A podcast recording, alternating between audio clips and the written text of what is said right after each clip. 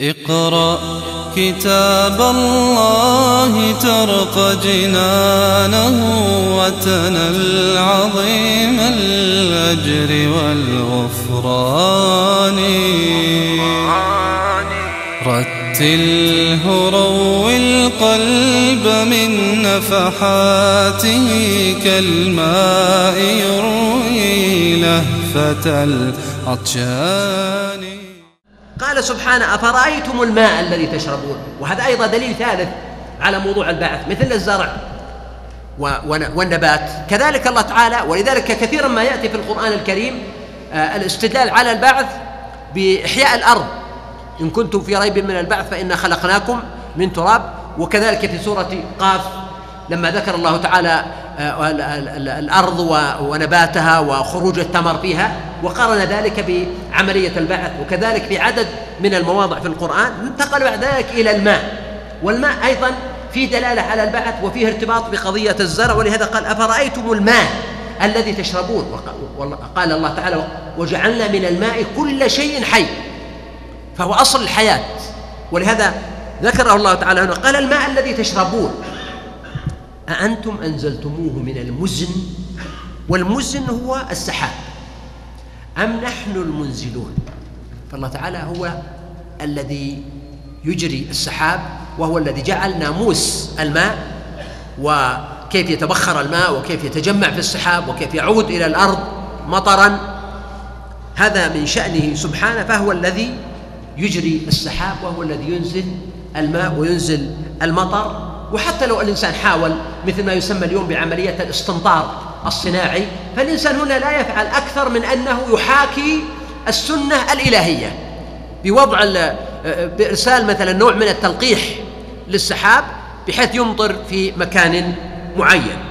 قال لو نشاء جعلناه أجاجا فلولا تشكرون. فيجعل هذا الماء العذب الحلو الذي يشربونه والعرب خاصة يعتمدون كثيرا على ماء الأمطار خاصة في الماضي. ولذلك يسمى العرب بنو ماء السماء لأنه في الغالب يعتمدون على الأمطار وحياتهم تعتمد على الأمطار وحتى حيواناتهم تعتمد عليه وزروعهم تعتمد عليه بعد الله سبحانه وتعالى. فهم يدركون حاجته وأهميته ولهذا ذكرهم به ووجوب الشكر لله سبحانه وتعالى. وقال فلولا تشكرون. وكأن هنا فيه سؤال إنه في الآية السابقة قال لو لو نشاء لجعلناه حطاما. لو نشاء لجعلناه حطاما يعني الزرع. أما بالنسبة للماء ماذا قال الله سبحانه وتعالى؟ قال لو نشاء جعلناه بدون لام. واللام هذه للتوكيد ولا لا؟ فأنا قرأت حقيقة كتب التفسير ولم أهتدي إلى يعني شيء واضح في الفرق بين الأولى والثانية. لماذا قال في الأولى؟ لو نشاء لجعلنا وقطعا هذا له سر إلهي. ما في شيء يفعل أو يترك في القرآن إلا له سر. أعرفه أنا أو أجهله؟ تعرفه أنت أو تجهله لكن يعرفه من بعدنا إذا جهلناه. خطر في بالي وأنا أقرأ الآية هنا معنى. لا بأس به. وهو أنه بالنسبة للأول في قوله لو نشاء لجعلناه حطاما الزرع. جاء باللام لأن هذا الأمر يحدث كثيرا. أن المزارع أحيانا إذا اكتمل زرعه أنزل الله تعالى عليه بردا أو مطرا أو ريحا فحطمت. ومن ذلك ما ذكره الله سبحانه وتعالى في سورة نون. أصحاب الجنة إذا أقسموا ليصرمنها مصبحين ولا يستثنون إلى آخر القصة. قصة أصحاب الجنة. فهذا يحدث كثيرا ولهذا عبر عنه بقوله لجعلناه. إشارة إلى أن هذا الأمر يعني كثير الوقوع و و ويمكن للإنسان أن يتأمله. بينما فيما يتعلق بالماء الذي تشربون قال لو نشاء جعلناه أجاجا. إشارة إلى أن القدرة صالحة. الله تعالى قادر على أن يجعله أجاجا والأجاج معناها المر أو الملح قال وهو الذي مرج البحرين هذا عذب فرات وهذا ملح أجاج. فالأجاج هو الملح شديد الملوحة. فالله سبحانه يقول لو نشاء جعلناه أجاجا. الله تعالى على ذلك قادر. ولكن هل هذا يحدث كثيرا؟ إنه والله إنسان يأتي لماء عذب أمس في اليوم يجده صار مالحا. هل هذا يحدث كثيرا؟ لا. هو نادر الحدوث. وهذا من فضله سبحانه ومن رحمته.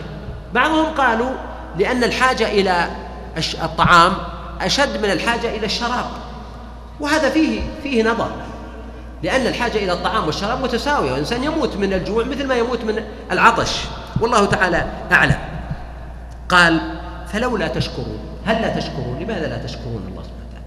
ولعل قوله فلولا تشكرون يقوي المعنى الذي ذكرته. إنه الشكر الله سبحانه وتعالى يريد منكم الشكر على أنه لا يجعل هذا الماء ملحا أجاجا وإنما أمهلكم وجعله ماء عذبا فراتا سائغا للشاربين. قال سبحانه أفرأيتم النار التي تورون؟ وأيضا هذا دليل على البعث. ولعله من وجه لطيف. النار التي تورون هو لم يشير إلى النار كلها. النار خلق الله سبحانه وتعالى والإنسان لما اكتشف النار هذا أحدث تطورا ضخما في الحضارة الإنسانية والحياة الإنسانية. وهي نعمة كبيرة جدا على العباد يعني. لكن هنا أشار فقط إلى النار التي تورون. إيش معنى تورون؟ نعم النار التي تقدحون. التي تورونها يعني تستخرجونها بالقدح من الشجر فكأنه أشار إلى نار خاصة وهذا معروف أنه أنواع ولذلك قال أأنتم أنشأتم شجرتها؟ أن هناك أنواع من الشجر يكون في جوفه نار بحيث إذا قدح غصن منهما بالآخر واحد تضع غصنا في يدك وتضع الثاني فوق هذا يسمونه يعني هذا الغصن يسمونه زند الذي في اليد تحت وفي غصن آخر يسمونه زندة بالتأنيث أو زندة وزند بالعكس يعني واحد مذكر وواحد مؤنث. فيقدحون أحدهما بالآخر فتشتعل النار من بين هذين الغصنين من الشجر. فهو أشار إلى هذه النار الكامنة الموجودة في داخل الغصن الأخضر كما قال سبحانه في سورة ياسين الذي جعل لكم من الشجر الأخضر نارا فإذا أنتم منه توقدون. فهنا قال النار التي تورون أأنتم أنشأتم شجرتها؟ هل أنتم خلقتم هذا الشجر؟ هل أنتم وضعتم هذا النار في جوف هذا الغصن الأخضر؟ أم نحن المنشئون؟ هو المنشئ سبحانه. وفي ذلك لعل في ذلك إشارة إلى قضية الروح ووجودها في جسد الإنسان مثل وجود النار الكامنة في الغصن. لأن هذا الغصن لما تراه ليس فيه نار. لكن إذا قدحته ظهرت النار فيه. فكذلك جسد الإنسان الميت هو خاوي ثاوي ليس فيه روح. ولكن يأتي يوم يقع فيه أن يقدح هذا الزناد ويؤمر الملك. فيصيح تلك الصيحة وينادي المنادي فتذهب الأرواح إلى أجسادها. فيكون ذلك بمثابة قدح الزناد واستخراج الروح من داخل هذا الجسد. هذا معنى لطيف. لم أجد من أشار إليه في ربط الآية بالاحتجاج على البعث كما ساق الله تعالى هذه الآيات. قال أأنتم أنشأتم شجرتها أم نحن المنشئون؟ نحن جعلناها تذكرة. ومن المعاني اللطيفة التي أيضا انقدحت في الذهن أنه الله سبحانه وتعالى يعبر بالقرآن عن ذاته العظيمة أحيانا بالمفرد مثل قول سبحانه إنني أنا الله لا إله إلا أنا فاعبدني. ويعبر أحيانا بصيغة الجمع مثل قوله هنا أم نحن المنشئون؟ ومثل قوله نحن جعلناها تذكرة. وما أشبه ذلك من الآيات أم نحن الزارعون؟ ف وكذلك ونحن أقرب إليه من حبل الوريد. فخطر ببالي والله تعالى أعلم أنه الغالب لا نقول دائما لكن الغالب أنه إذا جاء التعبير عن الذات الإلهية بصيغة الجمع ففيه أن للملائكة مدخلا في هذا الأمر. يكون للملائكة مدخل في هذا الموضوع. ولذلك مثلا في قوله ونحن أقرب إليه من حبل الوريد ذكر جماعة من المفسرين قرب الملائكة من الإنسان المحتضر.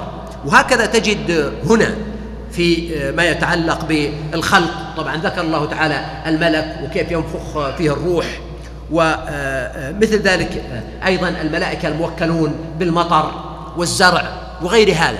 فهذا من المعاني التي تقتبس ويمكن أن يعني يراقبها الإنسان ويتأكد منها وينظر في الآيات وسياقاتها. والله أعلم. قال الله سبحانه وتعالى: نحن جعلناها تذكرة ومتاعا للمقوين.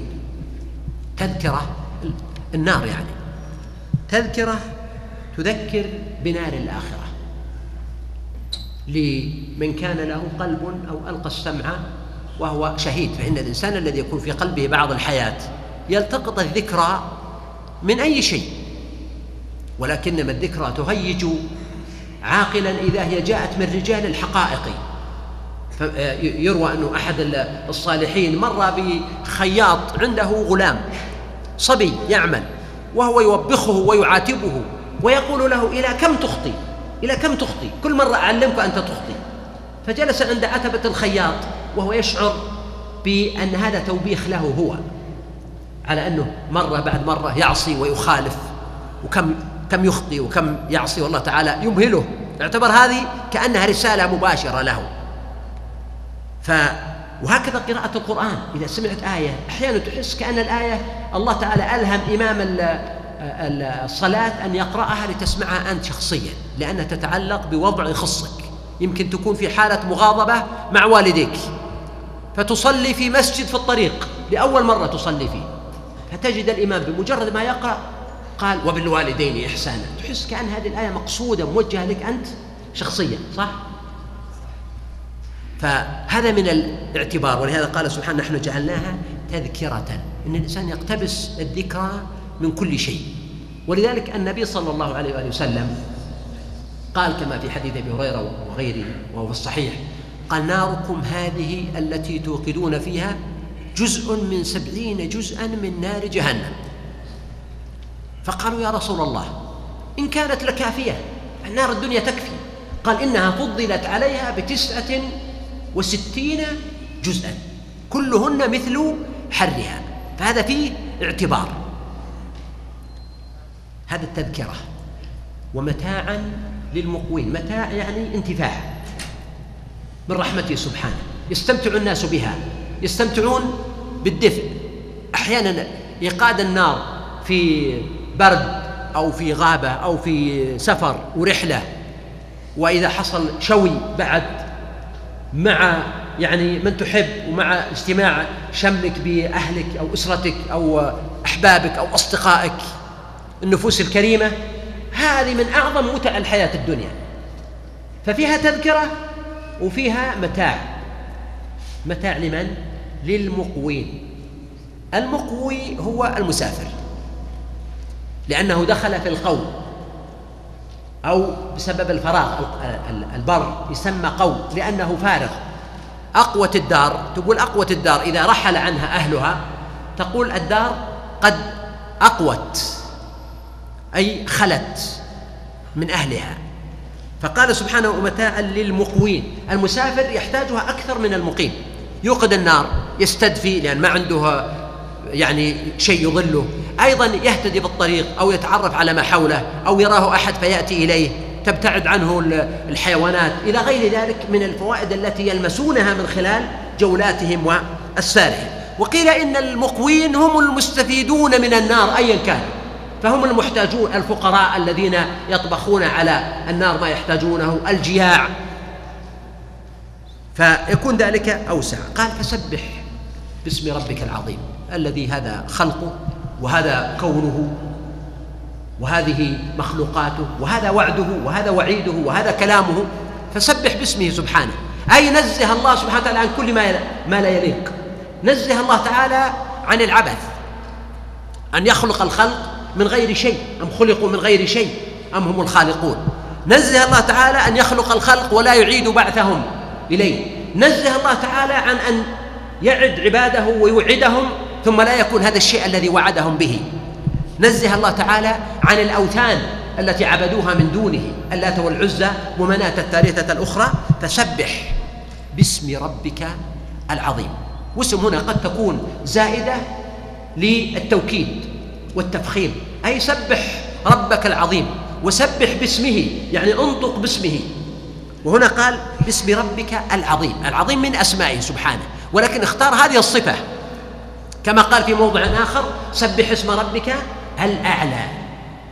العظيم عادة ما يكون هذا لتعظيم الملوك أن الإنسان إذا أراد أن يحييهم أن يحييهم فإنه كان ينحني لهم. هذا كان معروفا عند الناس. ولذلك جعل الله تعالى التسبيح هذا للركوع. فإذا ركع الإنسان في صلاته ماذا يقول؟ سبحان ربي العظيم. كنوع من التعظيم والإجلال لله عز وجل وتمهيدا للسجود الذي هو قمة العبادة ونهاية الخضوع لله سبحانه وتعالى وذروة النسك. ما في عبادة أعظم من أن تسجد لله سبحانه وتعالى وتقول سبحان ربي الأعلى. فهذه أعظم العبادات. ولذلك قال النبي صلى الله عليه وسلم أقرب ما يكون العبد من ربه وهو ساجد. أقرب لاحظ كلمة أقرب. اقرنها في الآية في السورة مع إيش؟ والسابقون السابقون أولئك المقربون. أحسنت تفضل. أقرب ما يكون العبد من ربه وهو ساجد. فالسجود قرب إلى الله ولذلك إذا سجد ابن آدم اعتزل الشيطان يبكي. يقول يا ويله يعني يا ويلي أمر ابن آدم بالسجود فسجد فله الجنة. وأمرت بالسجود فأبيت فلي النار. فهنا قال فسبح باسم ربك العظيم. اجعلوها في ركوعكم هذه. تمهيدا للركن الأعظم الذي هو السجود. فلما نزلت سبح اسم ربك الأعلى قال النبي صلى الله عليه وسلم اجعلوها وين؟ في سجودكم. اجعلوها في السجود. فإذا سجد الإنسان هنا نهاية الخضوع والوصول إلى الأرض. الأرض والنجم والشجر يسجدان. هنا أنت تشارك المخلوقات كلها في السجود. فإذا سجد نهاية الخضوع. قال سبحان ربي الأعلى. إشارة إلى كمال العلو لله عز وجل. اقرأ كتاب الله ترق جنانه وتنل عظيم الأجر والغفران. رتله روي القلب من نفحاته كالماء يروي لهفة العطشان